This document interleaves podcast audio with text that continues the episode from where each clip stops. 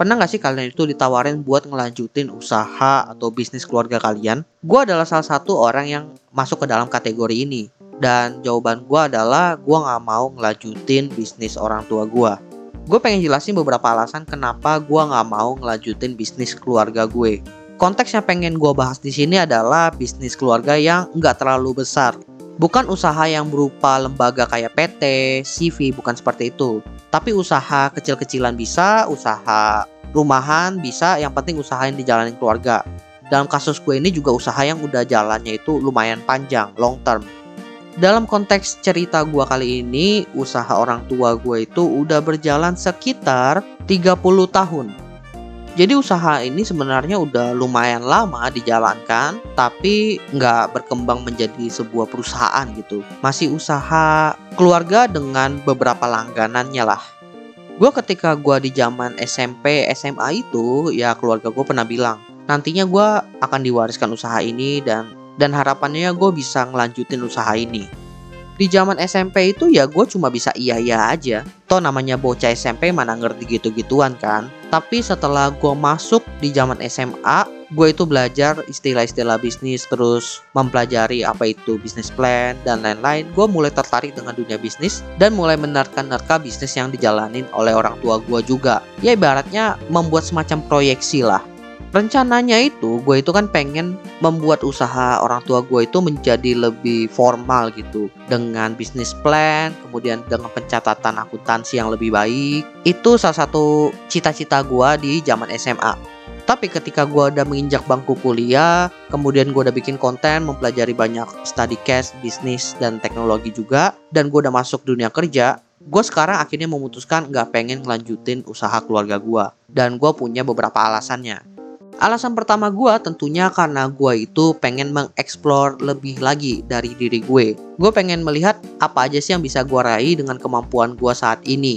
Nggak harus di bidang usaha keluarga gue. Gue pengen mencoba di bidang-bidang lain terlebih dahulu. Dan itu menjadi salah satu alasan kenapa gue pernah bikin bisnisnya itu bisnis furniture. Bisnis yang jauh dari bisnis orang tua gue yang berkutat di fashion. Kemudian gue juga akhirnya mulai untuk bekerja gue pengen mengenal lebih jauh tentang dunia kerja itu seperti apa dan pengen membandingkan dengan dunia bisnis karena kan gue buat usaha terlebih dahulu dan ternyata perbedaannya cukup signifikan dan salah satu alasan gue kenapa gue memilih juga untuk mencari pengalaman kerja karena Dulu ketika gue buat usaha furniture dan nge-hire karyawan, gue nggak tahu bagaimana cara memperlakukan karyawannya. Gue bingung gimana cara manage karyawan. Makanya gue masuk ke dunia kerja ingin mengetahui bagaimana sih kalau gue itu menjadi posisi karyawan, gimana sih cara manage orang yang benar dari manajer-manajer yang udah ada, mana tindakan yang baik, mana tindakan yang tidak baik, dan juga gue belajar tentang SOP sehingga kalau nanti gue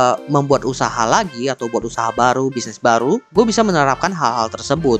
Dan kondisi gue sekarang ini ketika kerja itu pun bidangnya berbeda dengan bisnis gue yang dulu. Di mana gue itu pernah kerja di bidang teknologi, di IT solution, dan sekarang gue di bidang financial, di insurance. Kemudian juga di luar pekerjaan gue, gue juga ngonten seperti sekarang, mendalami dunia bisnis dan teknologi tanpa terjun langsung. Mengetahui tren-tren dunia digital juga dari riset-riset jadi intinya masih banyak yang pengen gue explore gitu. Dan dari pengalaman gue jalanin bisnis gue sendiri itu dulu, itu waktu yang dipakai ternyata lumayan banyak juga. Fokus gue pun gak bisa terpecah seperti kondisi gue saat kerja sekarang. Di mana kalau sekarang gue kerja pun gue masih bisa mengeksplor konten-konten kreator seperti ini. Pas dulu gue bisnis itu cukup sulit.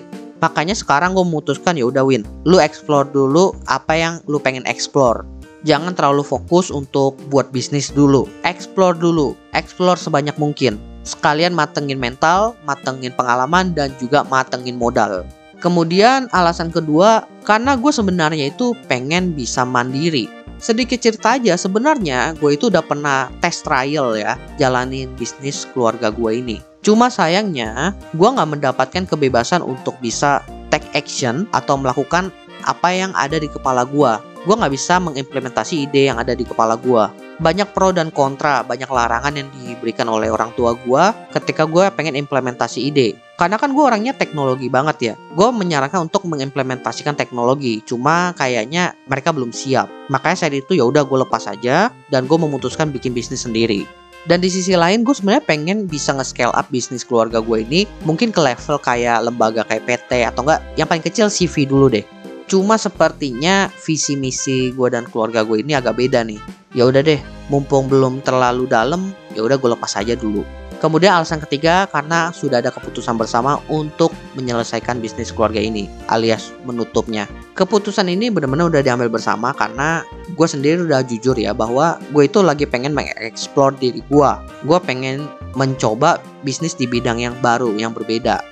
Intinya gue udah jujur kepada keluarga gue dan mereka ternyata ya udah setuju dan gak memaksakan gue untuk melanjutkan bisnis tersebut. Kemudian alasan kedua juga karena kondisi usahanya yang bisa dibilang dalam kondisi yang tidak baik-baik saja. Meskipun gue bilang gue itu nggak pengen ngelanjutin usahanya, tapi gue tetap memantau, ngebantu sebisa mungkin kalau dimintain pertolongan. Cuma ternyata memang karena perkembangan teknologi dan juga tren bisnis yang mulai bergeser membuat usaha ini semakin lama semakin drop dan sampai saat ini pun keluarga gue itu masih cukup enggan ya untuk bisa benar-benar menggunakan teknologi dan gue nggak bisa memaksakan jadi ya udahlah jadi itulah beberapa alasan kenapa gue akhirnya memutuskan untuk nggak mau lanjutin bisnis keluarga gue. Episode kali ini sebenarnya lebih kepada sharing aja ya, sharing pengalaman. Bukan berarti ketika keluarga kalian itu ingin mewariskan bisnis mereka kepada kalian, kalian itu harus menolak seperti gue enggak. Justru menurut gue kalau kondisinya itu baik dan mendukung kepada kalian juga, dan kalian itu punya ketertarikan, kenapa nggak dicoba? Karena itu adalah kesempatan yang menurut gue cukup berharga, yang nggak bisa dirasakan oleh semua orang. Jadi menurut gue pertimbangkan baik-baik sebelum benar-benar mengambil keputusan. Well, gue rasa itu aja sih yang pengen gue bahas di opsi dan podcast episode kali ini. Thank you buat teman-teman yang sudah mendengarkan. Semoga bermanfaat buat teman-teman semuanya.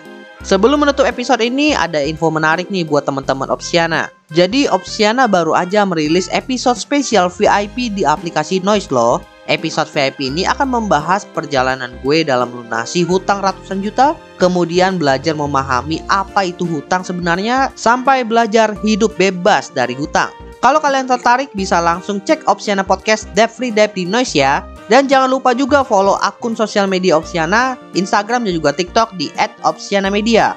Gua rasa itu aja. Thank you buat teman-teman semuanya. See you next time di episode lainnya.